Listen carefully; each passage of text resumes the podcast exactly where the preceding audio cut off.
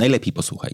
Podcast realizowany przez EY Polska po to, aby w przystępny sposób tłumaczyć zmieniającą się rzeczywistość. No, pomagać nam podejmować optymalne decyzje i przede wszystkim nie stresować się zachodzącymi zmianami. A dziś, dziś chyba największa zmiana. Niektórzy mówią rewolucja. Coś, co może w pewnym sensie wywrócić porządek świata, który do tej pory znamy, ale moim zdaniem w pozytywny sposób. Tylko jak każda technologia, warto ją zrozumieć, oswoić, a następnie dobrze wykorzystywać. Temat, który no, od jakiegoś czasu jest tematem głównym nie tylko w mediach biznesowych, ale we wszystkich społecznych. Temat, który zrodził wielu nowych ekspertów. A dziś? Dziś rozmowa z gościnią, która tym tematem zajmuje się od lat i dowodzi zespołowi. Zespołowi AI Data Science, czyli Ewa Nowakowska, partner EY Polska, która, no właśnie, od lat pomaga organizacjom zrozumieć, w jaki sposób nowoczesne technologie, w tym sztuczna inteligencja, mogą wpływać na ich biznes. Dzień dobry. Dzień dobry, witam wszystkich bardzo serdecznie. Czym jest AI? E, no, różne można spotkać e, definicje, natomiast e, ta obecnie najpopularniejsza mówi, że to są systemy komputerowe, które potrafią naśladować ludzką inteligencję, czyli realizować zadania, które typowo od człowieka tej inteligencji wymagają. Na przykład wnioskowanie na podstawie danych albo rozpoznawanie obrazów, nie wiem, kota na zdjęciu E, czy wykorzystywanie języka, tak jak na przykład odpowiadanie na pytania. Natomiast e, myślę, że co jest istotne i może się wydawać e, niuansem, a tak naprawdę niuansem nie jest, to fakt, że o tym, czy zachowanie jest inteligentne, czy nie, e, nie decyduje jego złożoność, e, tylko e, możliwość adaptacji do nowych warunków. I no, na przykład przez analogię do zwierząt, mamy dużo zwierząt, które, znamy dużo zwierząt, które mają bardzo skomplikowane, instynktowne zachowania, na przykład ptaki, które potrafią wrócić tysiące kilometrów do swojego gniazda, albo łososie, które słyną z tego, że na tarło wracają do strumienia, w którym się urodziły. No i to są zachowania, które e, budzą duży podziw i są bardzo, mają bardzo skomplikowane mechanizmy, ale e, tej możliwości adaptacji nie posiadają i mm, co do zasady. I mimo tego, że na przykład łososie są notorycznie odławiane w tych strumieniach, do których wracają, to cały czas do nich e, wracają. Więc e, mm, no, w takim ujęciu to, to nie będzie, mimo tego, że jest to zachowanie e, skomplikowane, to nie będzie klasyfikowane jako inteligentne. No i podobnie jest z, z systemami komputerowymi, czy też z, z, maszynami. Jak mamy na przykład chatbot, czyli system, który symuluje konwersację, jeżeli ma e, z góry wyspecyfikowane wszystkie pytania, które jest w stanie przyjąć i przypisane do nich wszystkie możliwe odpowiedzi, no to nawet jeżeli będzie miał z tyłu bardzo skomplikowany mechanizm, skomplikowaną logikę e, przypisania tych odpowiedzi do pytań, e, no to nie będzie inteligentny, bo, bo wszystko będzie z góry wyspecyfikowane. Natomiast jeżeli będzie potrafił e, przyjąć pytanie, którego wcześniej nie widział i na podstawie innych odpowiedzi i pytań, które, e, które wcześniej, e, na które wcześniej jakoś był wyeksponowany, mm, stworzyć nową odpowiedź adekwatną, no to wtedy już mówimy o adaptacji i mówimy rzeczywiście o, mm, o sztucznej inteligencji. I myślę, że też istotne jest od strony takiej technicznej, tutaj warto pewnie dodać, że za tymi algorytmami sztucznej inteligencji e, stoi teraz głównie taka rodzina e, modeli, które nazywają się mm, głębokie sieci neuronowe. Ich historia mm, sięga dawnych czasów, bo, bo w sumie powstały jeszcze w latach 40. ubiegłego wieku. E, natomiast poza tym, że mają bardzo wdzięczną nazwę i rzeczywiście pod względem swojej architektury też jakoś nawiązują do, do działania ludzkiego mózgu, bo, bo mają reprezentację mm, e, neuronów, e, to to, co je wyróżnia e, od innych e, takich standardowych e, algorytmów uczenia, uczenia maszynowego, to jest fakt, że można je praktycznie w nieskończoność komplikować. Te klasyczne algorytmy uczenia maszynowego, no, nawet jeżeli by dokładać im danych, dokładać mocy obliczeniowych, one nie były w stanie wzbić się na zadania bardziej skomplikowane niż to, co realizowały. Natomiast te głębokie sieci neuronowe można, e, e, można e, no, praktycznie w nieskończoność komplikować. Przynajmniej do tej pory jeszcze tego ograniczenia nie napotkaliśmy. Słyszymy o tam rosnących liczbach parametrów już w miliardach i w bilionach. To właśnie odzwierciedla tę komplikację. No i oczywiście dzięki tej komplikacji, dzięki temu, że algorytm jest coraz bardziej skomplikowany, dzięki temu, że coraz więcej danych się mu dostarcza, dzięki temu, że posiada odpowiednie, ma odpowiednie moce obliczeniowe, z których może korzystać, no to może realizować coraz bardziej skomplikowane e, zadania i to jest to, e, czego efekty teraz widzimy, no i nas bardzo inspirują. Mhm. Ja Ci strasznie dziękuję za ten wstęp. Znaczy w takim sensie, że dla mnie, jako osoby nie zajmującej się tym profesjonalnie, to jest chyba najlepsze rozluźnienie tego, czym jest sztuczna inteligencja, a czym są inne formy które są oparte też o dane. Mhm. Tak? Czyli jeżeli dobrze to, naprawdę chcę to podsumować, znaczy, jeżeli dobrze to rozumiem, to w momencie, w którym zachowania są wcześniej zaprogramowane, tak? czyli bez względu na to, na, na to, jak duży jest ten zbiór. Tak. Czyli siadam sobie i konstruuję, trzymajmy się tego przykładu, chatbota, który będzie odpowiadał na pytania, to w takim modelu nieinteligentnym muszę wymyśleć wszystkie możliwe pytania, które mogą paść, zaprogramować wszystkie, zapisać wszystkie możliwe odpowiedzi i ewentualnie skomplikować algorytm, czyli jeżeli A to B, jeżeli B to C, jeżeli D to i tak dalej. Dokładnie i tak. Dalej. tak. Jako anegdotę mogę powiedzieć, kiedyś pracowałem w dużej amerykańskiej firmie szkoleniowej. Będąc tam trenerem, dostałem podręcznik trenera do poprowadzenia szkolenia, który no, miał grubość kilku segregatorów.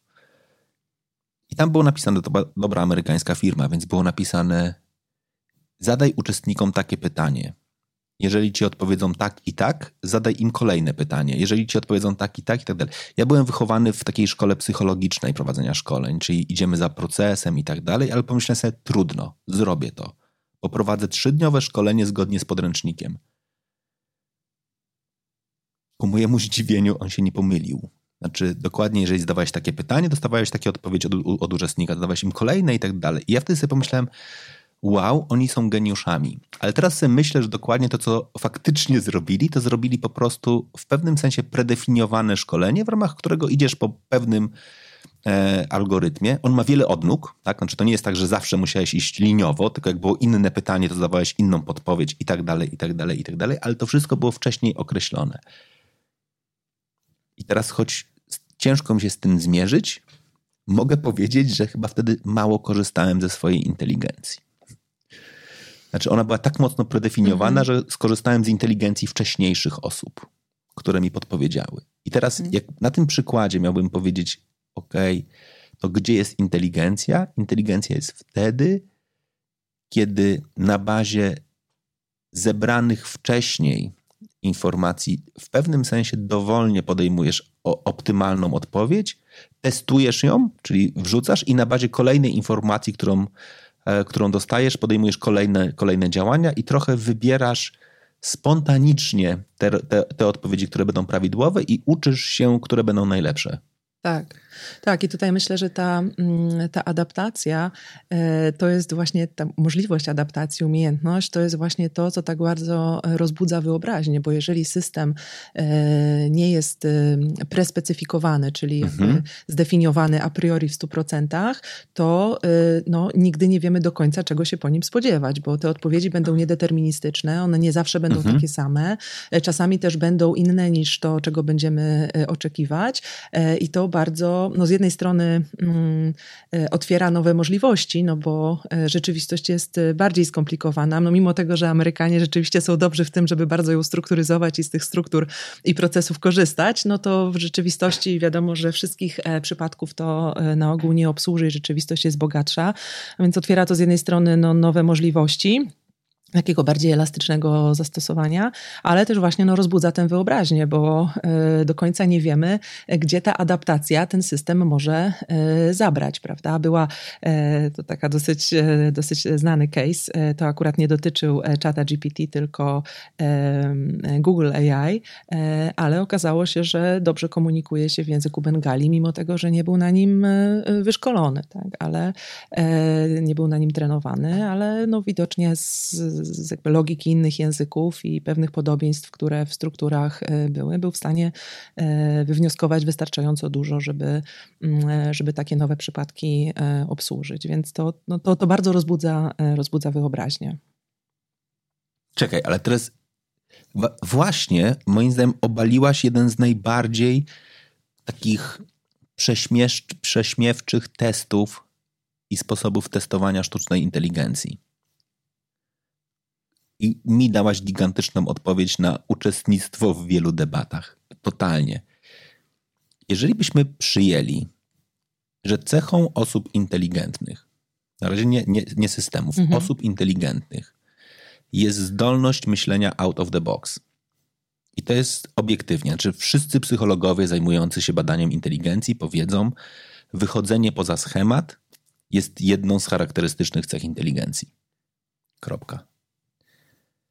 I teraz ludzie się oburzają, mówiąc na przykład, chat GPT jest beznadziejny i on sobie nie radzi, bo jak mu zadajemy pytanie, jeżeli kij ma dwa końce, to ile końców ma połowa kija? I on nam udziela odpowiedzi niezgodnej z naszą wiedzą, która brzmi, no skoro jeden kij ma dwa końce, to połowa kija ma jeden koniec i wszyscy tym mówią, ma, mamy cię, przyłapaliśmy cię. Ej, ale to, to jest oznaką inteligencji. To znaczy, że on absolutnie wychodzi poza, poza schemat i na bazie kolejnych informacji, które będzie zbierał, ma prawo do kolejnej rzeczy systemów inteligentnych, w tym ludzi. Inteligentni ludzie umieją zmieniać zdanie. To nas odróżnia od ludzi, których nazywamy zakutymi łbami, którzy jak raz się do czegoś przyzwyczają, to choćby nie wiadomo ile dostawali informacji z zewnątrz, nie zmienią swojego stanowiska osoby inteligentne umieją na bazie informacji z zewnątrz zmienić swoje stanowisko, to mam nadzieję, że docelowo ChatGPT nauczy się, że połowa kija dalej ma dwa końce, ale to, że on na razie podejmuje tego typu błąd, to nie wyklucza jego i to nie obniża jego sprawności. To myślę, że tutaj e, poruszyłeś e, kilka wątków e, w tej refleksji, bo tak po pierwsze, y, zgadzam się z tym, że y, zdecydowanie no, można zauważyć odpowiedzi, które są out of the box i niekoniecznie pewnie podałabym akurat przykład odpowiedzi, które są logicznie niepoprawne, y, ale no, wiemy skądinąd, że, że akurat w takich zadaniach, kiedy trzeba swego rodzaju brainstorming przeprowadzić i jakieś rozwiązania wymyślić, to czat, w szczególności jeżeli to są tematy miękkie, nie odwołują się do specjalnych faktów, tylko raczej do, do poglądów, punktów widzenia, widzenia, to czat radzi sobie bardzo dobrze. E, jeśli chodzi o błędy we wnioskowaniu, e, to myślę, że e, potraktowałabym je jako przykład, to jest swego rodzaju niuans, ale potraktowałabym je jako przykład czegoś odrobinę innego. To znaczy mm, te modele językowe, które stoją za czatem GPT, czy też ten model, który za nim stoi, jest, e, jak sama nazwa wskazuje, modelem językowym, więc on e, dobrze generuje język i w pewnym sensie dobrze przewiduje, jakie będzie dobre kolejne słowo. Natomiast yy, i w pewnym sensie logika tej wypowiedzi jest w jakimś zakresie zaszyta w języku. Natomiast jeżeli zadania stają się logicznie bardzo skomplikowane, no to to jest, to jest, to jest funkcjonalność, której ten, ten model w tym momencie po prostu nie posiada. Yy, I dlatego w takich bardziej skomplikowanych yy, w bardziej skomplikowanych e, zagadkach logicznych, e, no w tym momencie po prostu się gubi, bo to jest model językowy. E, co oczywiście tutaj też zgadzam się z Tobą, nie jest ograniczeniem strukturalnym, mhm. bo to, że, że gubi się ten model teraz i że gubi się ten model, który jest dostępny przez, przez publiczny interfejs, ten model no, tak zwany ogólny, tak który właśnie przez, przez ChatGPT jest dostępny, e, to to nie znaczy, że z tym nic nie możemy zrobić, bo mhm. E, oczywiście no to już wymaga pracy inżynierów AI, ale, ale można wykorzystać ten mechanizm wnioskowania, który za tym modelem stoi i można z nim dalej pracować. Więc można go nauczyć pracy na przykład na zupełnie innym zestawie danych, zgodnie z pewną logiką, która będzie wymuszona, bo specyficzna dla jakichś innych procesów. Można na przykład przykład y, y, no, w tym zakresie właśnie logicznym e, trochę go zbustować. E, można też nałożyć pewne wymagania na odpowiedzi, które generuje tak, żeby właśnie były bardziej użyteczne. E, więc no, to, są, to, są, to są, powiedziałabym, ograniczenia, z którymi po prostu dalej można, można pracować i można starać się je obchodzić. Mhm.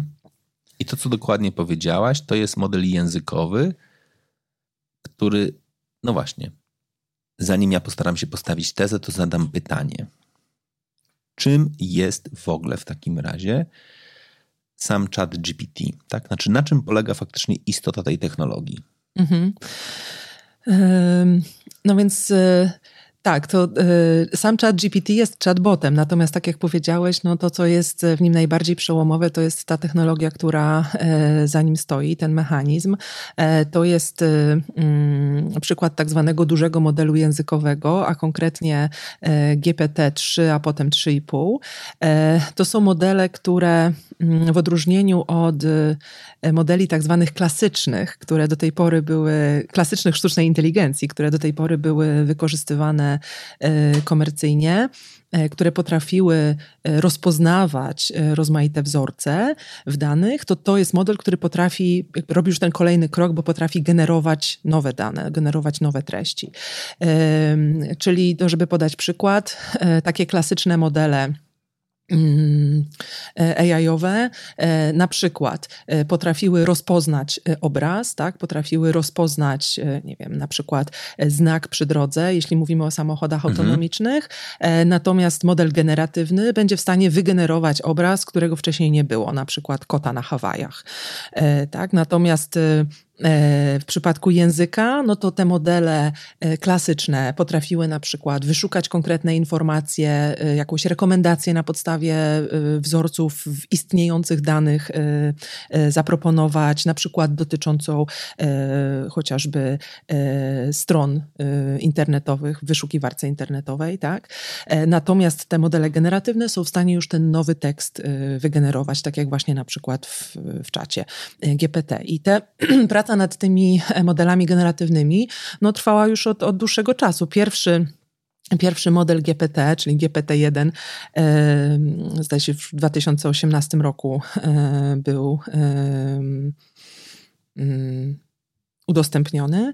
E, potem rok później e, GPT-2. No GPT-2 to już e, pewnie może nawet o nim słyszałeś, bo tam były takie historie o, o naukowcach, którzy mhm. odkryli Dolinę Jednorożców, to to jakoś tam media obiegło, aczkolwiek ten model jeszcze mm, na tamtym etapie no, potrafił wygenerować tekst, oczywiście całkowicie konfabulowany, natomiast dość krótki i bardzo szybko tracił jakość tak naprawdę tego języka, który powstawał i to było duże ograniczenie, natomiast no, ten model już GPT-3 to ograniczenie w dużej mierze przezwyciężył i rzeczywiście jest w stanie długo ten kontekst utrzymywać i długie wypowiedzi generować. I powiedziałabym, że jest pierwszym takim modelem z tej serii właśnie modeli generatywnych, który osiągnął taką jakość, która powoduje, że to już po prostu staje się użyteczne. I to jest olbrzymi przełom technologiczny, tak? bo to nas przenosi właśnie od, od sztucznej inteligencji, która jedynie rozpoznawała wzorce, do sztucznej inteligencji, która jest w stanie już e, nowe treści e, generować. Oczywiście cały czas oparte na, na wszystkich tych historycznych, ale mimo wszystko właśnie tak jak rozmawialiśmy,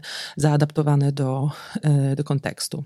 To czekaj, ja musiał się tutaj zatrzymać jednakże, mhm. bo jeżeli dobrze rozumiem, to tak jak do tej pory powiedziałaś, ten tradycyjny model był w stanie rozpoznać kota i był w stanie rozpoznać Hawaje. Mhm. Ten nowy, nawet jeżeli wcześniej nie było, nazwijmy to grafiki, czy też zdjęcia kot na Hawajach, on jest w stanie ją wygenerować i stworzyć, ale rozumiem, że musi wcześniej wiedzieć, co to są Hawaje i musi wcześniej wiedzieć, co to jest kot. No tak, oczywiście. To tutaj jeszcze jest pewien niuans, bo y, tak zwane, powiedziałabym, zagadnienie multimodalności, to znaczy, czy e, tworzy tego kota na Hawajach z opisu werbalnego, e, czy po prostu ekstrapoluje zdjęcie, na przykład kota o coś, mhm. e, tak? Czyli porusza się tylko w tym medium wizualnym, tak? No ale co do zasady, co do zasady, to tak jak mówisz, tak? No Adobe teraz wprowadziło taki, takie funkcjonalności w Photoshopie, prawda? że można mhm. na przykład poszerzyć sobie zdjęcie e, albo e, usunąć obiekt i wypełnić e, tłem już wygenerowanym właśnie w taki sposób inteligentny. I to jest jakby tworzenie obrazu, którego wcześniej nie było. Tak? Nie, nie rozpoznanie czegoś na obrazie, który istniał, tylko, tylko stworzenie obrazu, który, którego wcześniej nie było.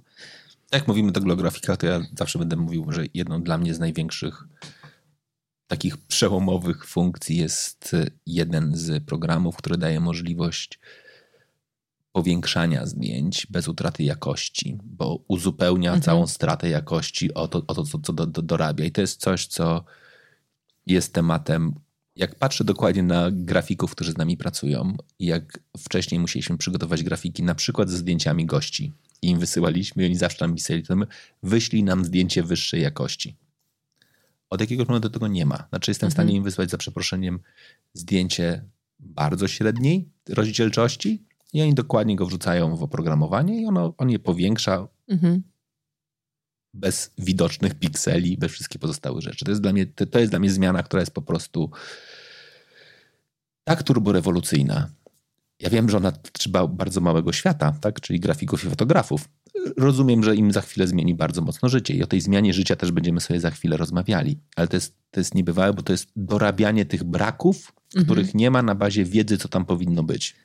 Ja myślę, że to jest e, bardzo, bardzo fajne jest to, co powiedziałeś o tym, że jest to bardzo wąski przykład, e, bo tak naprawdę to mimo tego, że technologia jest bardzo ogólna, e, to te obszary jej zastosowania właśnie muszą być bardzo konkretne mhm. i bardzo wąskie, żeby to rzeczywiście wnosiło wartość, prawda? Więc to trochę też pewnie na tym, pewnie też jeszcze będziemy o tym rozmawiać, ale no na tym polega ta adopcja właśnie, prawda? Żeby wiedząc już jakie, czy czując, widząc jakie doświadczając, jakie ta technologia ma możliwości, szukać tych zastosowań, które e, rzeczywiście no, komuś będą robiły taką różnicę, jak to, o czym teraz e, opowiadasz. Nie? I one wcale nie muszą być super szerokie, mogą być właśnie bardzo wąskie i może być ich bardzo dużo.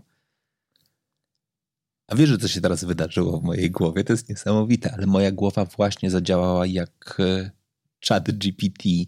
Znaczy, na poziomie systemów skojarzeń pojawiło mi się, jakie znam najczęstsze słowo, które występuje po słowie adopcja. Ponieważ do tej pory historycznie najczęściej mówiło się o adopcji chmury i w ogóle jakby większość rozmów, które mówiłem, słowo adopcja co dalej, to była adopcja chmury, czyli faktycznie oswajanie i wykorzystywanie zmian technologicznych. Teraz pewnie mój model się rozszerzy o adopcja sztucznej inteligencji, już będę miał do wyboru, tak? Myśląc o jakby, jakie będzie kolejne słowo po ale naprawdę, jak powiedziałeś słowo adopcja, byłem absolutnie przekonany, że ty powiesz chmury, tak? I w ogóle jakby mój sposób myślenia po prostu tak mocno łączy te dwa słowa, jak nie wiem, pin zielony, tak? Znaczy generalnie jakby one po prostu są ze sobą tak mocno powiązane, że było naturalne, że to powiesz. To w ogóle tak taka moja własna refleksja tutaj. No, ale super rzeczywiście ilustruje działanie tych systemów, albo może trzeba powiedzieć raczej, że w takim razie fajnie te systemy odzwierciedlają e, nasze myślenie. Nie? No właśnie, i, i, i, to jest trochę o to, o, o, o, o to powinno być moje pytanie. Ty powiedziałeś, że to jest model językowy. To jak on działa? Znaczy, jakby, bo, bo rozumiem, to jest dokładnie tak, że on tworzy swoje wypowiedzi na bazie tego, że zastanawia się, jakie słowo powinno być kolejne, żeby, no właśnie, żeby co? Tak. Żeby zachować czy ciąg logiczny, czy żeby na bazie historii powiedzieć, że najczęściej po słowie wywrócił jest słowo się, tak? I rzadziej jest wywrócił wazon. E, no tak, co do zasady, tak jak mówisz, tylko bierze pod uwagę też e, szerszy kontekst, nie, mhm. tylko, e, nie tylko kontekst tego poprzedzającego słowa, tak?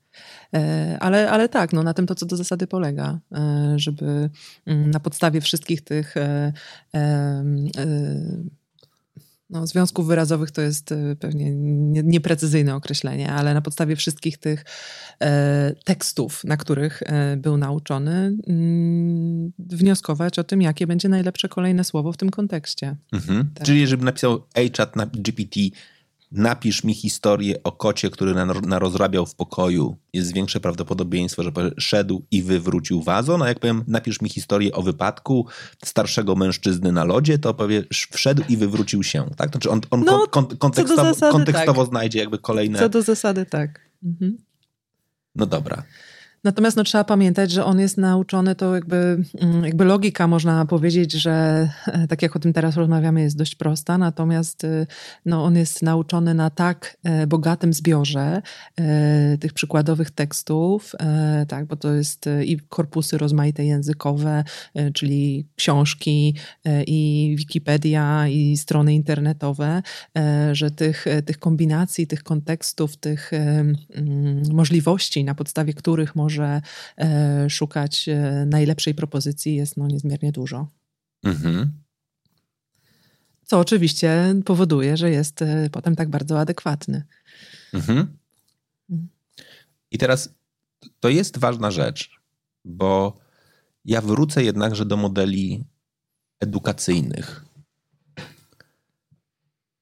Jednym z najczęstszych argumentów, ja jestem zaangażowany w bardzo dużo grup w ogóle poświęconych edukacji, również edukacji dziecięcej, które stoją, dzieci powinny czytać książki. Mimo tego, że po drugiej stronie pojawiają się ludzie, którzy mówią, Netflixy też opowiadają fajne historie, można szukać, to większość osób jednakże stoi, musisz czytać książki, bo to w największym stopniu uczy cię konstruowania wypowiedzi, pogłębia, e, pogłębia słownictwo i przede wszystkim w przeciwieństwie do filmów zachęca cię do pobudzenia jednocześnie przyswajania treści i również w głowie ich mhm. generalizowania, czyli książka wymaga wyobrażenia. No tak, dokładnie, ta multimodalność, multi, o której rozmawialiśmy, multimodalność, prawda, tutaj, tutaj słyszysz słowo, a, a próbujesz sobie coś zwi, zwizualiza, mhm. zwizualizować. Tak? W przeciwieństwie do filmów, które też nas często karmią fajną historią, tam tylko i wyłącznie dostajemy wyobrażenie reżysera i scenarzystów, a nie, a nie sami sobie tworzymy pewne historie. Czy czat też musi czytać książki? Znaczy, czy krótko mówiąc, sztuczna inteligencja też musi dostawać regularnie dużo, dużo treści, tekstów, karmić się nimi, żeby móc się rozwijać? Yy, tak i nie. Yy, w takim sensie, że. Yy, z jednej strony no, na początku, znaczy tak, y, może zacznę od tego, że te modele są pretrenowane. Od, y, od tego zresztą jest to P, które pojawia się w nazwie GPT. Od właśnie pretrenowania, co oznacza, że one już na starcie są wytrenowane na bardzo dużych zbiorach. Czekaj, a mhm. weźmy jakby w takim razie roz, roz, rozwiniemy ten skrót. Mhm. E, generative Pre-trained e, Transformers. E, generative, czyli no, generatywne modele, pre-trained, czyli pretrenowane, a transformery to jest po prostu architektura modeli. Mhm. Więc mm, one są pretrenowane, to znaczy są już właśnie na starcie nauczone na bardzo dużych zbiorach danych i tutaj właśnie te książki oczywiście się w dużym wolumenie pojawiają. Natomiast później dotrenowywanie tych modeli e, odbywa się w trochę innym paradygmacie niż to działo się w przypadku modeli tych klasycznych, bo tam rzeczywiście w pewnym sensie te książki trzeba byłoby dalej e, mhm. podawać, tak? Natomiast tutaj w przypadku tych modeli generatywnych dotrenowywanie jest oparte mm, o tak zwany reinforcement learning i to polega na tym, że model uczy się przez działanie, to znaczy na przykład no, wracając do przykładu e, czata GPT, e, zadajesz mu pytania, dostajesz odpowiedź, możesz tę odpowiedź ocenić, czy ona jest dobra, czy ona jest zła. E, I w pewnym sensie to, te oceny twoje pełnią funkcję tych dodatkowych książek, które potem mógłbyś chcieć dalej do tego modelu dokładać. Oczywiście zawsze można go dotrenować, zawsze można więcej książek dołożyć, natomiast tutaj ten mechanizm, główny mechanizm uczenia jest właśnie przez, ten, przez ten feedback od użytkownika. Mm. Więc to dalsze dotrenowywanie przede wszystkim tędy e, się odbywa w tym momencie. Ale to jest totalnie tak samo jak uczenie ludzi. Znaczy, jak przeczytasz już 15 książek, to 16 w pewnym sensie nie musisz czytać, zacznij o nich dyskutować. I zobacz, co, jaki będzie feedback. I, i zobacz, jak dostaniesz feedback tak. od innych, jak zaczynasz opowiadać i tak dalej. No, na koniec dnia też dzieciom nie każe się tylko przeczytać książki, ale też napisać wypracowanie na bazie tej książki po to, żeby dostać feedback i który nie ocenia tylko, czy zrozumiałeś książkę, ale też jakość języka i czy to, że czytasz coraz więcej, poprawia Twoją zdolność mm. do konstruowania modeli narracyjnych, stylistyki i tak dalej. No, dokładnie, tak. Tutaj też jest e, ciekawy wątek, właśnie idąc dalej w edukację, bo e, są szkoły, które mm, no, nie pozwalają korzystać z czata GPT i nauczyciele są zdania, że dzieci powinny, e, no tak jak dotychczas, od początku te wypracowania pisać samodzielnie. Natomiast są szkoły w Stanach, które. Zdecydowanie zachęcają do korzystania z pojawiających się technologii e, i również w tym właśnie do e, korzystania z czata GPT przy pisaniu wypracowań. Oczywiście z założeniem, że dzieci potem muszą, też młodzież te, te wypracowania dopracować. E, natomiast, że z technologii trzeba korzystać. Oczywiście to może być jakoś tam kontrowersyjne, natomiast na pewno daje większą skalę, bo tak jak mówisz, tych książek można przeczytać wtedy więcej, tych wypracowań można napisać więcej, można nad większą liczbą tematów być może się e, zastanowić. No, nie robi się tego od samego początku, czy też from scratch, tak? E, pytanie, czy to lepiej, czy to gorzej, jak to będzie wyglądało dalej, jaki to będzie miało wpływ, mm, no pewnie jakoś tam otwarte. Natomiast też... Wiesz to jest, ja myślę, że to jest temat w ogóle, który, który jest no, tematem, na którym tutaj dzisiaj na pewno nie znajdziemy odpowiedzi, a mianowicie to jest pytanie o pewną hipokryzję. Tak? Znaczy my mówimy, hej, nie możesz skorzystać z czata, GPT po to, żebyś dostał pewien wkład, to co powiedziałaś na końcu, który musisz poprawić. Ale ja mogę powiedzieć, że trzy czwarte swoich wypracowań napisałem z zeszytów Agnieszki, mojej serdecznej koleżanki, która po pozwoliła mi przejść przez szkołę i ona pisała wypracowanie, ja je brałem i po prostu przerabiałem na swoje wypracowanie, czyli dbałem o to, żeby tam 17 słów zmienić, poprzestawiać zdania, czyli robiłem dokładnie to samo. Ona była takim tak. moim czatem GPT, była bardzo inteligentna i pisała dobre wypracowania, a ja byłem ten, który korzystał z jej dzieła. No, no tak, tak, oczywiście. To, to jakby o czym mówię, to zakłada tutaj pewną e, czystość, która w rzeczywistości e, niekoniecznie jest e, spełniona. Natomiast myślę, że... Nie, znaczy, a ja celowo o tym mówię, bo jakby zakładanie, że dzieciaki nie ściągają jest totalną hipokry hipokryzją. Tak, ale myślę, że też zastanawianie się nad tym, może e, powiedziałam o, o, tym przykładzie, czy też mm, o tym rozróżnieniu, może mniej właśnie ze względu na ten aspekt hipokryzji, z którym się w 100% zgadzam, a bardziej może w kontekście tego, jak będą się zmieniały te umiejętności, które będą nam potrzebne. I tutaj mam takie własne wspomnienie jeszcze z czasów edukacji. Jak byłam na studiach, to byli wykładowcy, którzy uważali, że żeby dobrze zrozumieć metodę analizy danych, trzeba ją przynajmniej raz przeliczyć ręcznie. No i to czasem zajmowało chwilę, jak przy średniej arytmetycznej, a czasem zajmowało pół dnia albo północy. I e, rzeczywiście te metody, które w ten sposób przeliczyłam, na pewno bardzo dobrze pamiętam i rozumiem. Te metody, których używa się teraz, absolutnie nie da się ich przeliczyć ręcznie. Mhm. E, czy rozumiemy je mniej? No pewnie tak. Czy to mhm. jest problem? Pewnie nie, mhm. bo jesteśmy w stanie dzięki temu tak dużo więcej, dzięki temu jakie metody są dostępne, jesteśmy w stanie tak dużo więcej zrobić, e, że myślę, nikt się nie zastanawia nad tym, czy jest potrzeba, żeby ktoś to kiedykolwiek ręcznie e, przeliczał i żebyśmy w takich szczegółach to e, rozumieli, no bo na koniec dnia no, nikt nie chce wracać do, do czasów, kiedy po prostu mogliśmy zrobić mniej. Mhm. Znaczy, ja, ja celowo trochę jednakże wrócę do tego momentu, o którym powiedziałem, tym, tym ściąganiem, bo to jest dla mnie taki dobry synonim, przykład zaprzeczania rzeczywistości. Tak? Znaczy, my wypieramy. Znaczy, nauczyciele wypierają rzeczywistość, która brzmi, dzieciaki ściągają. Jeżeli oddał wypracowanie napisane ręcznie, to jest lepiej, bo wtedy jest mniejsze prawdopodobieństwo, że skopiował i wydrukował. I trochę sobie, że tak powiem, czyścimy sumienie, mówiąc, dobra, może, może ta rzeczywistość jest lepsza niż jest w rzeczywistości i jest ok. I teraz myślę sobie, że dużo jest dokładnie w każdej jednej zmianie technologicznej. My mamy przed, potrzebę zaprzeczenia rzeczywistości, tak? I dokładnie pojawiają się takie przykłady, jak ten, który już podałem, czyli udowadniamy, że ChatGPT jest głupi, bo nie umie policzyć, ile końców ma pół kija. To jest dla mnie klasyczny przykład takiego polskiego modelu edukacji akurat. Zadam pytanie uczniowi takie, na którym się wyłoży, zamiast mu zadać 17 takich, w których się wykaże swoją wiedzą. Tak? I skoro wszyscy już wiemy, że jest to jedno pytanie, na którym się wykłada, to teraz wszyscy je testują i mówią, jest, znalazłem pytanie, na którym się wykłada, w związku z czym udowodnię, że jest beznadziejny. No właśnie, to jak ta rzeczywistość będzie się zmieniała? No, myślę, że e, tak, to jest e, trudne pytanie. E, myślę, że na razie to mm, w ogóle musi w jakimś zakresie nastąpić adopcja tej technologii. Tak? Mhm. Mówi się o tym, że mm, trajektoria adopcji nowych technologii do, w stosunku do rozwoju technologicznego to się ma tak jak trajektoria żółwia i zająca w wyścigu. Tak? Zając, tak jak technologia, robi szybkie skoki do przodu, po czym na chwilę się zatrzymuje, a żółw, ta adopcja sobie spokojnie tam z tyłu drepcze i tego zająca dogania, a nawet przegania.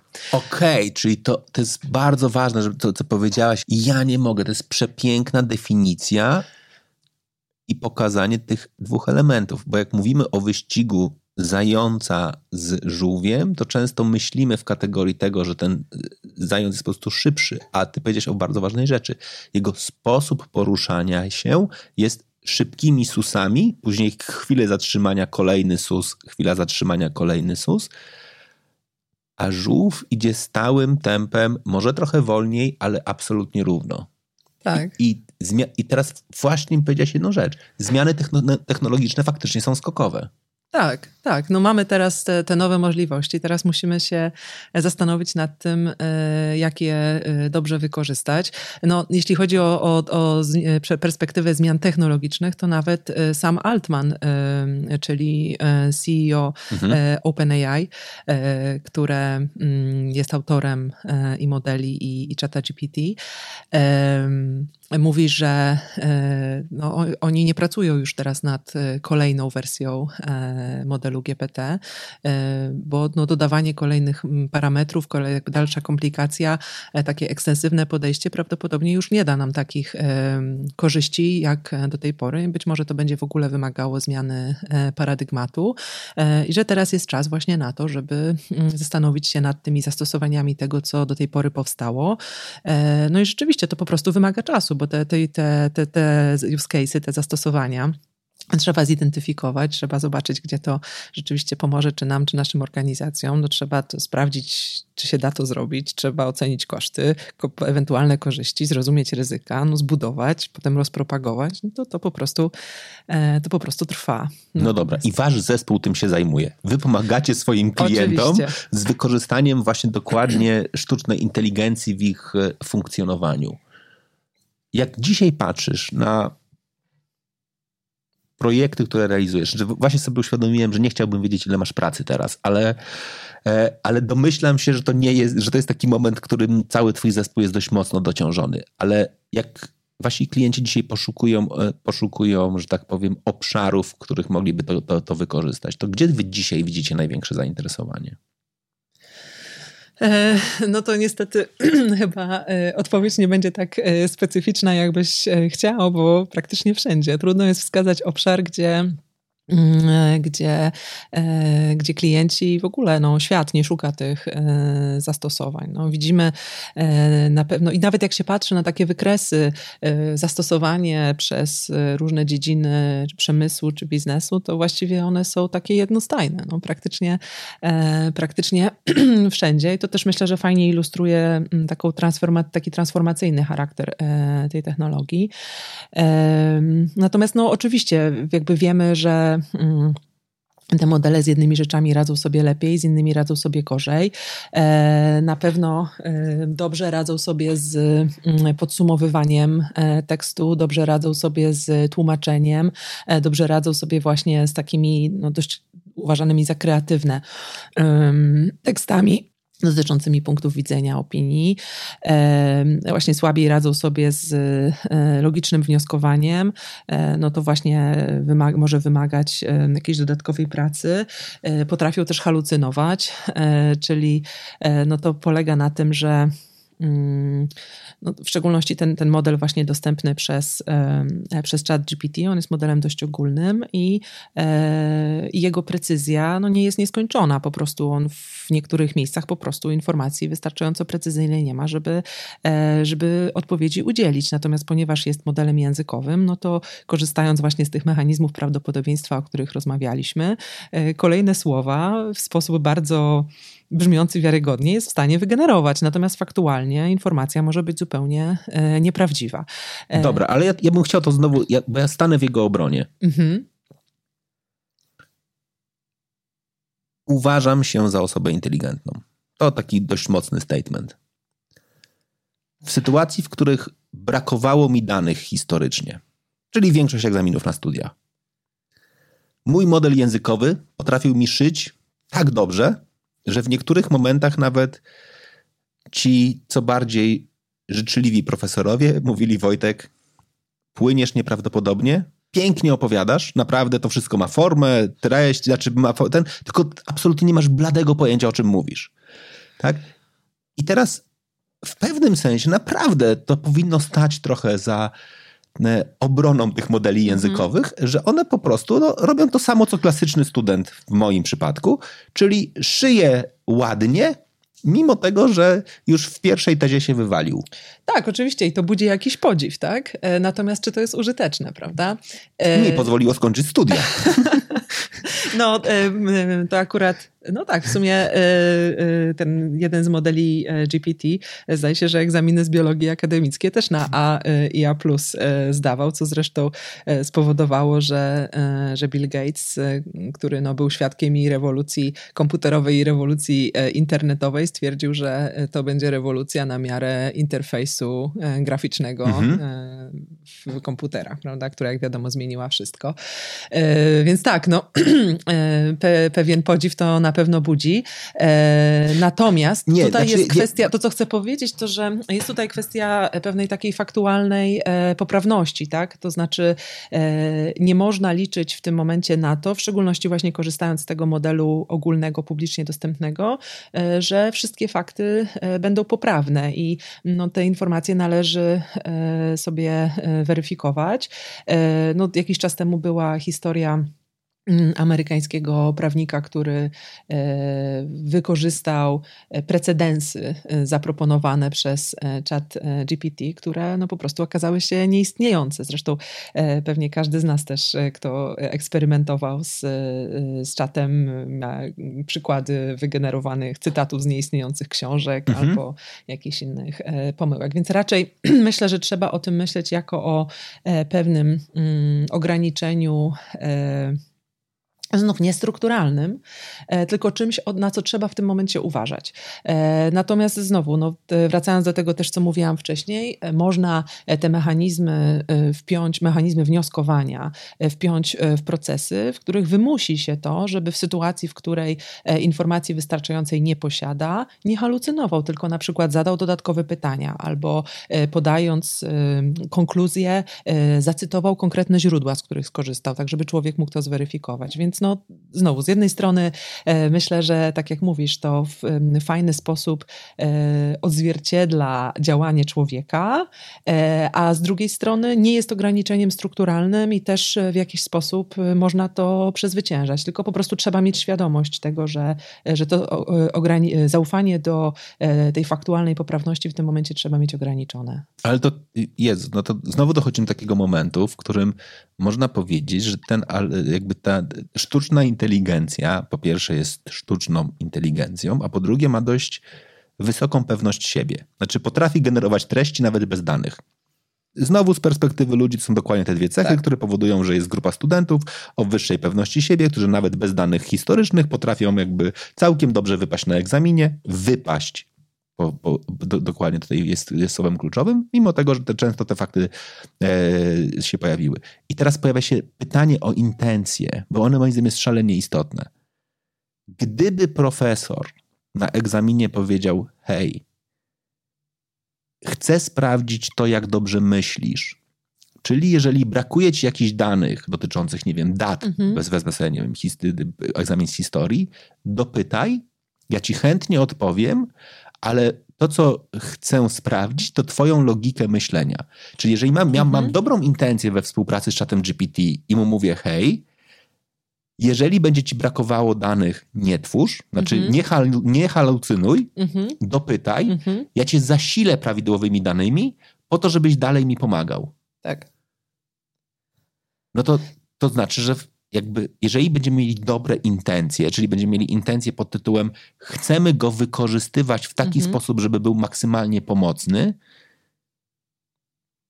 a nie przyłapywać go na tak. błędach, to da się to zrobić. To da się to zrobić. Tak, absolutnie, tak. I to y, właśnie w jeden sposób e, to jest ten, o którym już mówiliśmy wcześniej, czyli właśnie no, takie inżynierskie zaprzęgnięcie tych e, mechanizmów do, do swoich danych na swoich zasadach i właśnie przypilnowanie, żeby nie halucynował, tylko, e, tylko dopytywał, ale też no, rozwija się cała dziedzina tak zwanego prompt engineeringu, czyli tworzenia konstrukcji odpowiednich zapytań. Mhm. Bo to jest też narzędzie, które mhm. pozwala te te ograniczenia w dużym stopniu przezwyciężać. E, to znaczy, jeśli modelowi się e, właśnie dobrze przekaże kontekst. Y, jeżeli się dopyta o rzeczy, których się nie jest pewnym, jeżeli się y, poda dodatkowe informacje albo skonfrontuje to, co podaje, no to można dojść do, do dużo bardziej użytecznych na koniec wyników, tak jak właśnie przez analogię z tym profesorem, prawda? Jeżeli powiedziałby, jak nie wiesz, to dopytaj i te informacje, które byłyby ci potrzebne, to po prostu ich udzielił, no to twoja odpowiedź na koniec przy pewnych umiejętnościach wnioskowania i tej dodatkowej informacji, którą mógłbyś od profesora dostać, no to byłaby po prostu bardzo użyteczna. No dobrze, to teraz dochodzi, powiedziałeś w ogóle o szalenie istotnej rzeczy.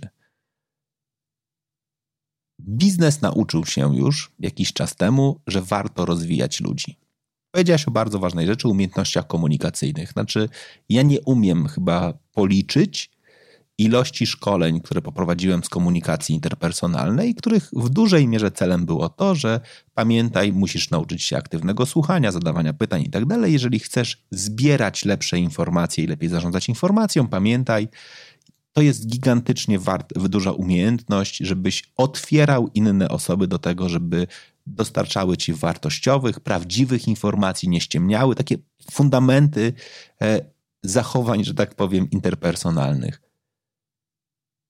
to jeżeli ja chcę dobrze współpracować z tym gościem, który nazywa się ChatGPT, to ja muszę rozwinąć swoje umiejętności komunikacyjne po to, żeby faktycznie umieć mu lepiej zadawać pytania, bardziej precyzyjnie wiedzieć, co chce dowiedzieć, co ma zrobić, czego nie ma zrobić to o efektywności nie będzie funkcjonowało narzędzie, ale nasza zdolność do tego, żeby z nim pracować. Absolutnie, tak. To, to się mówi o tym, że to będzie e, prawdopodobnie pierwszy e, taki zawód, który rozwinie się mhm. wokół, zawód, czy też może bardziej umiejętność, która właśnie rozwinie się wokół e, tej wyłaniającej się technologii, czyli umiejętność komunikacji z nią dobra. I to jest bardzo ciekawe, bo to jest mm, wcale nie jest łatwe mhm. wbrew pozorom, bo nie tylko wymaga, tak jak i komunikacja między ludzi, mhm. prawda? To, o czym mówiłeś, nie tylko wymaga dobrego rozumienia tej technologii i tego, jak z nią się skomunikować, żeby ta odpowiedź na koniec dnia była jak najbardziej użyteczna, ale też wymaga dobrego rozumienia tej strony biznesowej, mhm. która definiuje tę użyteczność tak naprawdę. E, więc, e, e, więc taka no bardzo, bardzo myślę ciekawa, nowa kompetencja, która się rodzi i na pewno będzie bardzo i potrzebna, i bardzo mm, użyteczna.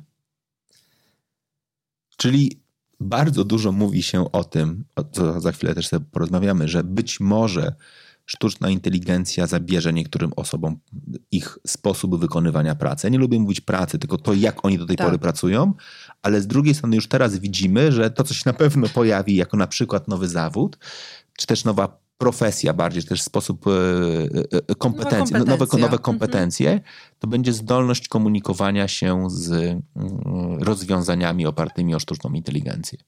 Tak, tak, ja się zgadzam z tą perspektywą, że to e, absolutnie nie jest kwestia zabierania zawodów, tylko właśnie kwestia e, trochę zmieniania tego, e, jak pracujemy e, i też e, myślę, że nadawania temu e, większej skali. Mhm. Nawet jak, no wiadomo, mój zawód jest mi najbliższy, prawda? Więc nawet patrząc na taki przykład, no, budowanie modeli, Wykorzystanie y, sztucznej inteligencji, implementacje tych modeli zawsze były e, taką bardzo, mm, bardzo trudnym i też e, pracochłonnym zadaniem. Trzeba było te modele kiedyś wytrenować, potem już były pretrenowane, no ale też trzeba było je dotrenować. E, I w momencie, kiedy, kiedy się pojawiła ta perspektywa, że, że modele pojawią się dostępne po prostu przez API, no w tym przypadku na, na chmurze Microsoftu, no to była taka refleksja nad tym, jak to zmieni naszą pracę, ale e, właściwie już przy pierwszym e, użyciu okazało się, że, e, że tej pracy jest cały czas równie dużo, a nawet więcej, tylko po prostu zmienił się trochę jej charakter, bo trzeba teraz mniej koncentrować się na samym trenowaniu modeli, bo to już, tak jak już rozmawialiśmy, później roz, odbywa się w trakcie użytkowania, a bardziej trzeba się koncentrować właśnie na odpowiednim konstruowaniu zapytań, na odpowiednim wmontowywaniu tych modeli w szersze systemy analityczne, tak żeby one na koniec dnia realizowały te cele, które chcemy e, realizować. Więc powiedziałabym, że e, to zadanie się stało jeszcze ciekawsze, jeszcze bardziej pracochłonne, no i właśnie dające nowe możliwości i dużo większą skalę. I myślę, że, e, że to podobnie będzie się, się działo prawdopodobnie z, większością zawodów. No po prostu będą nowe możliwości, nowa skala i nowe narzędzia, z których będzie można korzystać. Mhm. Ale to będzie oznaczało, że jak przy każdej zmianie technologicznej, że część osób się łatwiej zaadoptuje, część będzie zaklinało rzeczywistość, mówiąc, że to nieprawda, oni nie muszą tego robić. I teraz, jak patrzysz faktycznie w tej chwili na tą zmianę, to z sygnałów, które odbierasz, więcej jest entuzjastów czy przeciwników? No, myślę, że to trudno tak jednoznacznie e, odpowiedzieć. Myślę, że chyba w sumie bardziej przeważa entuzjazm, natomiast myślę, że też no, są takie e, obiektywne wyzwania, może tak powinnam powiedzieć, że Mm, że ta technologia jest jeszcze bardzo nowa, prawda? Że e, w ogóle mm, tempo, w jakim stała się komercyjnie dostępna, e, chyba było zaskakujące dla wszystkich, e, zważając na to, jak te modele były duże. To było bardzo zaskakujące, jak szybko zostały udostępnione do komercyjnego wykorzystania. Natomiast no, na pewno jako technologia musi się jeszcze uleżeć, ustabilizować, ale też e, właśnie dużo takich e, pytań, które się wokół niej pojawiają, e, no musi znaleźć jakieś odpowiedzi o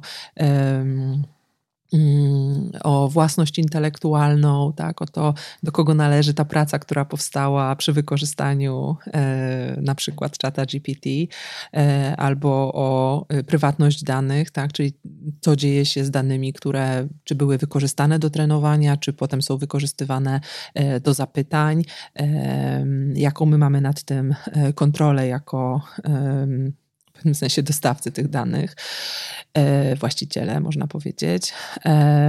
Także to, co chcę powiedzieć, to że że ten sceptycyzm, który się wokół, wokół tej technologii pojawia, często jest związany po prostu, jest obiektywny w pewnym sensie i związany po prostu z tym, że, że trzeba no, tej adopcji dać chwilę, trzeba dać chwilę właśnie technologii się ustabilizować, pewnym procesom też, też się ustabilizować żeby e, można było z tego mm, odpowiedzialnie e, korzystać. Mhm. Znaczy temat, który się regularnie pojawia, dobrze, że powiedziałaś o tym, to są to prawa autorskie, tak? czyli jakby zagrożenie plagiatem. E, z jednej strony są ludzie, którzy mówią, no dobra, człowiek też się zawsze inspiruje. Jest gigantyczna różnica między inspiracją a plagiatem. Czyli, że jeżeli chcę napisać nową książkę, znowu akurat długo byłem akurat takiej organizacji, nową książkę o zarządzaniu. To co robiliśmy, to kupowaliśmy 160 najważniejszych książek o zarządzaniu, weryfikowaliśmy je, czyli najpierw czytaliśmy, później na bazie tego poszukiwaliśmy punktów wspólnych, później robiliśmy jeszcze nasze dodatkowe badania dotyczące co się zmieniło i tak dalej, i tak dalej. I pisząc nową książkę, ciężko byłoby nam powiedzieć, że myśmy w tej książce nie wykorzystali informacji zdobytych z poprzednio 160. I to jest inspirowanie się. Plagiat jest, wziąłem jedną książkę, przepisałem, dołożyłem trzy swoje słowa, uważam, że jest moja. Problem tylko polega na tym, że dopóki mówimy o człowieku, to trochę możemy mu wybaczyć to, że się zainspirował, bo mówimy, dobra, wysiłek, który włożył w to, żeby przeczytać te 160 książek, żeby wytworzyć nową część, jest trochę po pierwsze benefitem dla tych, którzy te 160 książek napisali, bo musiałem ją kupić. Po drugie, najprawdopodobniej jeszcze wnoszę nową wartość. A tu nagle mówimy o efekcie skali. Tak? I to jest moim zdaniem temat, który się bardzo mocno pojawia. Znaczy, nagle się okazuje, że tak, ta technologia korzysta ze wszystkich wytworzonych wcześniej dzieł, albo z tych, które są udostępnione. Jeszcze nie wiemy, jak będzie je modyfikowała, ale doświadczenie pokazuje, że może się pojawić. No bo ja zawsze będę mówił, jak jest, robisz pierwszą modyfikację, to ona jest znacząco różna od tego pierwotnego wzoru, ale jak to raz zmodyfikowane jest zmodyfikowane po raz 16, zmodyfikowane po raz 18 i za 30 razem jest duże prawdopodobieństwo, że może przypominać ten pierwszy utwór, mimo tego, że jest modyfikacją pozostałych. Skomplikowałem, czy nie? Tak, znaczy tak i nie. No, y, tak, absolutnie się zgadzam, że, y, że to jest y, mm, trudne zagadnienie. No, tak jak opowiadasz o tym przykładzie kupowania 160 książek, no analogicznie e, kiedyś malarze chodzili po galeriach. E, Dokładnie tak. A potem e, sami malowali, prawda? Natomiast no oczywiście, tak jak mówisz, inna skala i co więcej też pojawia się tutaj taki mm, element agregujący y, pomiędzy, tak? To znaczy, czytając te książki, czytałeś te 160 i wiedziałeś, co z której książki pochodzi. Y, tutaj mamy model, który na, na już nawet y, abstrahując od tego, że tych książek może być dużo więcej, ale nawet te 160, on przetwarza je w sposób, który jest poza twoją kontrolą i korzystając z tego nie wiesz, jak to zostało zagregowane i co tak naprawdę skąd pochodzi. Trudno jest zaatrybuować tę tę e, inspirację mhm. do konkretnych dzieł, prawda? E, więc no, w takim sensie to też staje się bardziej skomplikowane. No na razie myślę, że dobra praktyka, która jest dość oczywista, ale też myślę, że już zaczyna być coraz szerzej stosowana realnie, to po prostu otwarte mówienie o tym, które prace, które produkty prac zostały wytworzone przy pomocy czy też z wykorzystaniem tej technologii. Na razie myślę, że jeszcze lepszego rozwiązania nie mamy. No zobaczymy, co, co przyniesie przyszłość i jakie e, tutaj e, mm, dobre praktyki będą się e, wyłaniać. No. No w Unii Europejskiej trwają teraz prace nad rozporządzeniem w sprawie sztucznej inteligencji. To jest pierwszy taki komplek, taka pierwsza taka kompleksowa próba podejścia do regulacji w tym obszarze. Na ile to będzie dotyczyło praw autorskich, to szczerze mówiąc nawet się nie, nie orientuję, natomiast tutaj bardziej jest koncentracja na ryzykach w ogóle sztuczna inteligencja tutaj jest bardzo szeroko rozumiana, szerzej niż tak, jak my rozumiemy to na potrzeby tej dyskusji, bo e, włączone są no, właściwie wszystkie systemy, które e, w uproszczeniu mówiąc wspierają podejmowanie decyzji, mhm. również te oparte na regułach. Mhm. Więc ta definicja jest bardzo szeroka, natomiast no, rozporządzenie ma klasyfikować te systemy e, pod względem ich ryzyka na systemy, które e, będą tak ryzykowne, że będą po prostu zabronione e, i na przykład e, mm, no nie będzie można wykorzystywać sztucznej inteligencji w działaniu podprogowym, które mogłoby jakoś mhm. działać na niekorzyść, też na szkodę jednostki. Nie będzie można budować systemów takich jak system społecznego scoringu w Chinach, mhm. mhm. więc no będą systemy, które po prostu będą niedozwolone. Będą też systemy, które będą ocenione jako bardzo albo wysoko wysoko albo bardzo wysoko ryzykowne i one będą e, objęte szczególnymi regulacjami, jak na przykład e, systemy, które, których rekomendacje mogą mieć wpływ na dostęp do edukacji albo na dostęp do środków finansowych, czy na przykład scoring w banku. Mhm. E, no i będą też systemy, które będą no, to, to ryzyko miały na tyle mm, minimalne, że, że tam konieczności regulacji w tym momencie nie będzie. No i to te prace trwają już od jakiegoś czasu, teraz oczywiście przyspieszyły, więc e, spodziewamy się mm, publikacji e, w tym roku.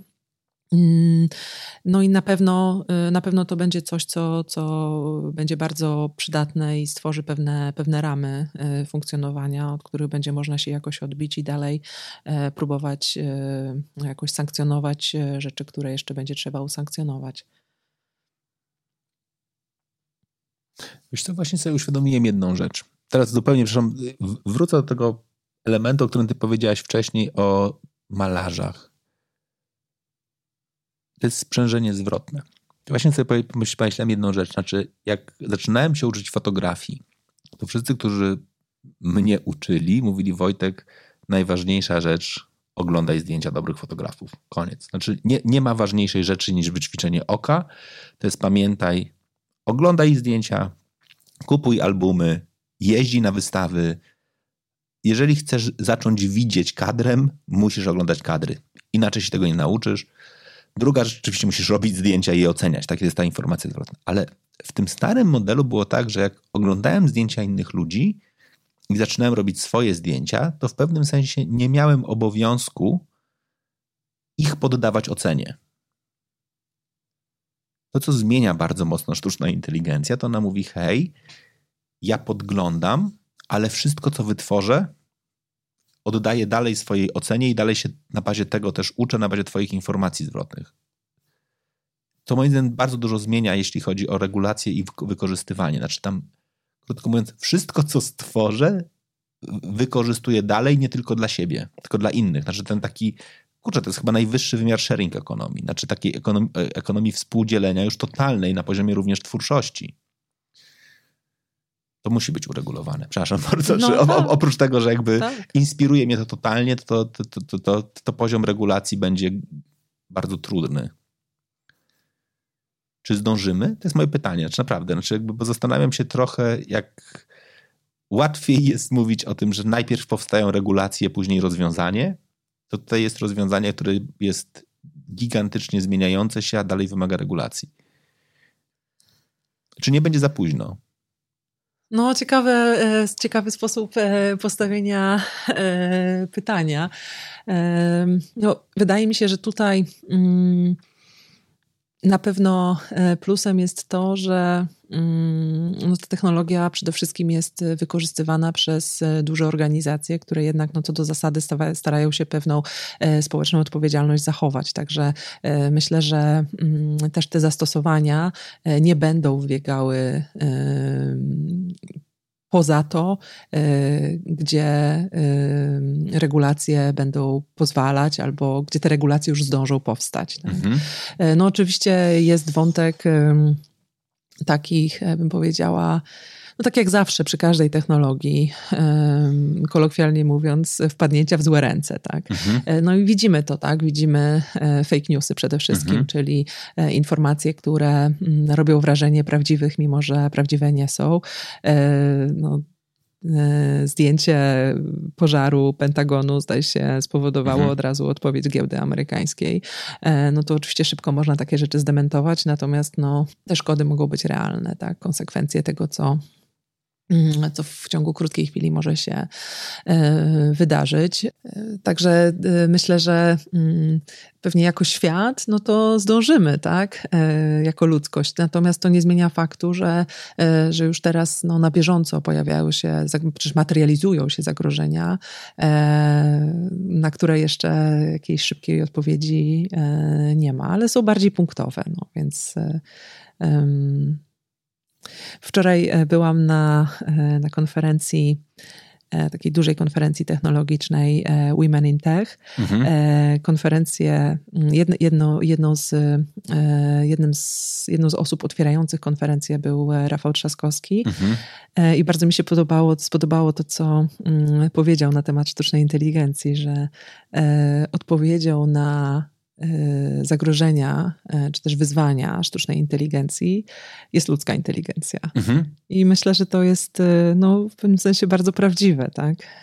Jeżeli będziemy no, nie, nie nie pójdziemy na łatwiznę, kolokwialnie mówiąc, i będziemy, e, zachowamy swoją krytyczność myślenia i rozumienie świata, empatię względem innych, no to po prostu sztuczna inteligencja będzie jeszcze tam kolejnym narzędziem, e, z którego będziemy mogli korzystać. No tak, ale właśnie powiedziałeś o bardzo ważnej rzeczy. Znaczy, sztuczna inteligencja to nie jest pamięć. Ludzie mylą pamięć z inteligencją. Wysoka zdolność zapamiętywania i odtwarzania informacji nie jest oznaką inteligencji. Tu wrócę do tego elementu, który jest ważny, czyli edukacja. Znaczy, tak, dużo, tak długo jak edukacja będzie wspierała tylko ten jeden wymiar, którym jest zdolność zapamiętywania i odklepywania treści poznanych, a nie krytycznego myślenia, weryfikowania, powiedzieć o bardzo ważnej rzeczy, budowania relacji i empatii, to to nam nie pomoże. I teraz to, ja się w 100% z tym zgadzam. Znaczy, to jest w ogóle element, który pewnie jest dla mnie szalenie istotny, że tak naprawdę największa regulacja dotycząca wykorzystania i unikania ryzyk jest w momencie pod dobra, jak idzie fala, tak, to nie starajmy się jej zatrzymać, tylko umacniajmy brzegi. Tak, znaczy fala powodziowa, nazwijmy to, tak? Znaczy, jeżeli tutaj idzie coś, to my nie możemy powiedzieć, dobra, to jest nie fair, że ta fala płynie i zatrzymajmy ją, tylko powiedzmy sobie, dobra, to musimy wzmocnić te naj, najsilniejsze elementy, które pozwolą nam też uregulować tak, to koryto tej, tej, tej rzeki, czyli dokładnie to są nasze umiejętności, społeczne, krytycznego myślenia, weryfikowania danych, e, sprawdzania, bo, no bo to będzie, ale to jest, wiesz, że to jest najtrudniejsza zmiana, która za tym idzie. No tak, tak, ale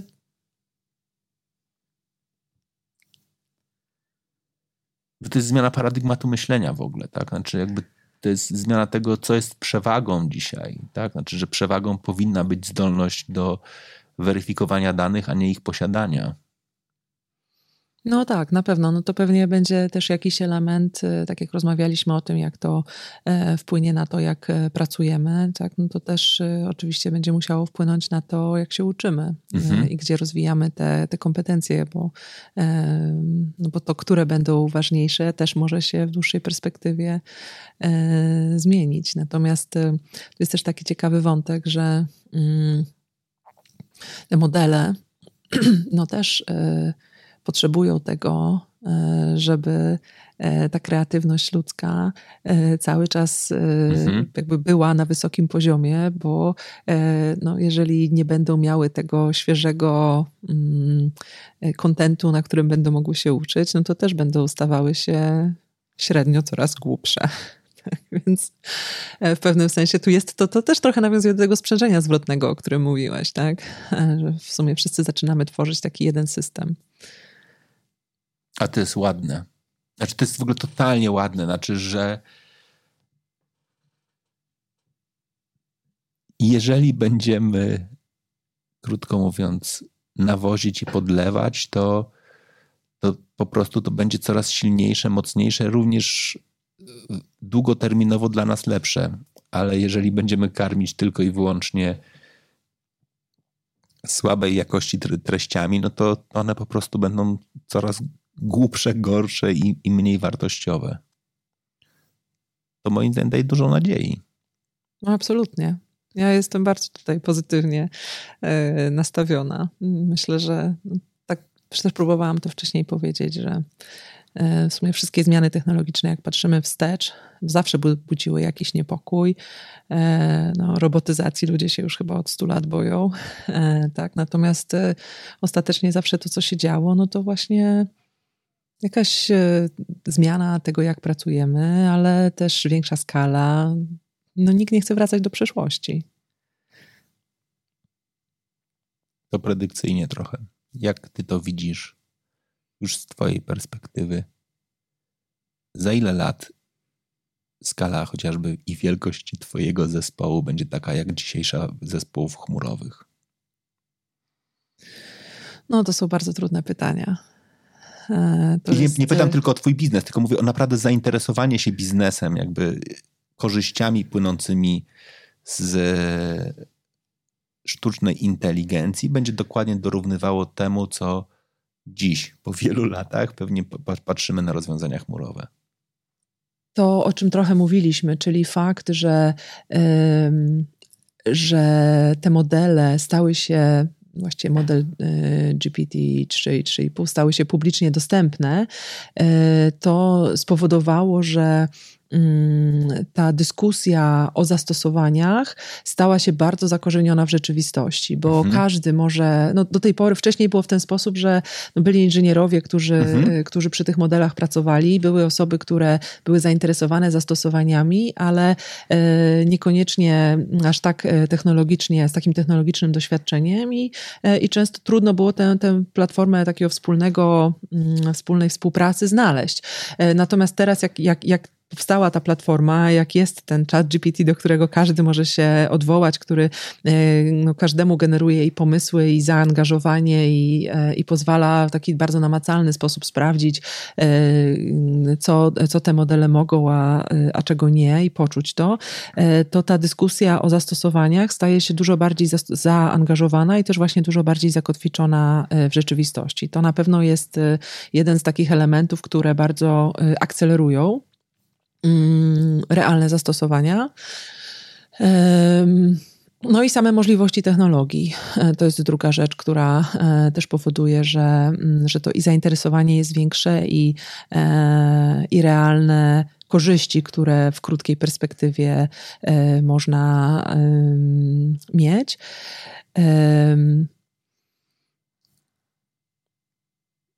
No, patrząc na to, jak szybko rzeczy się dzieją, to ja myślę, że tutaj mówimy o bardzo krótkich perspektywach, typu roku może. Mhm. Myślę, że tutaj mm, prędkość jest niesamowita. No, nigdy nie, e, nie widzieliśmy jeszcze chyba jako ludzkość e, tak szybko dziejących się, e, się zmian. Nawet pamiętam, jak zaczynaliśmy pracę z innymi modelami generatywnymi, to byliśmy zupełnie zaskoczeni tym, jak szybko następują zmiany w bibliotekach, które e, służyły do pracy z tymi modelami. Tak, normalnie to zmiany w bibliotekach to jest może kilka zmian na miesiąc, a mhm. pamiętam, że na początku to tych zmian było kilkadziesiąt w ciągu weekendu. E, więc to jest no, tempo zmian po prostu o rząd wielkości albo wręcz dwa rzędy wielkości większe niż, niż do tej pory obserwowaliśmy. Tak? Więc mm, mimo tego, że tutaj te zmiany akurat dotyczą tego zająca, no to myślę, że żółw też będzie e, troszeczkę szybciej e, dreptał. Mhm. Myślę, że ten żółw trochę ja myślę, że to będzie stado żółwi, tak mówiąc zupełnie realnie. Tak, I, absolutnie. I, i, I, gdzieś tam będzie jakiś e, część zostających w ogonie, które będą mówiły dobra, dobra, jeszcze nie, ale niektóre będą takie jak tak dawno byłem akurat w miejscu, w którym e, się rodziły żółwie i one z tych jajek tak szybko biegły po tej plaży do tego oceanu i się zastanawiam, wow, ale one szybko biegną. No i ten taki powolny żółw naprawdę tymi małymi łapkami zapieprzał tak szybko. No i to jest taki ten moment, kiedy sobie można powiedzieć, że dobra, e, będzie też kilka takich organizacji, które powiedzą, dobra, to my teraz to wykorzystujemy i chcemy jak najszybciej Absolutnie. tam skoczyć, żeby, e, żeby sobie tam wykorzystać tą okazję. No dobrze, to jest dobre miejsce, żeby postawić kropkę. Dziękuję Ci bardzo za tę rozmowę i za dla mnie w ogóle najważniejszą rzecz, czyli na pokazanie, czym jest ten model generatywny i, i oswojenie w sposób biznesowy, profesjonalny i merytoryczny. Bez straszenia, bez mówienia, Wojtek, będziesz bezrobotny, teraz podcasty będą tworzyły się same. Wolałbym, żeby tak nie było, choć wierzę, że technicznie jest to możliwe. Ale dziękuję Ci bardzo. Dziękuję bardzo. A Wam dziękuję bardzo, że byliście z nami. To audycja Najlepiej Posłuchaj, czyli audycja realizowana przez EY Polska, w ramach której staramy się pokazywać ludzką twarz zmieniającej się rzeczywistości. Zapraszam do słuchania kolejnych odcinków.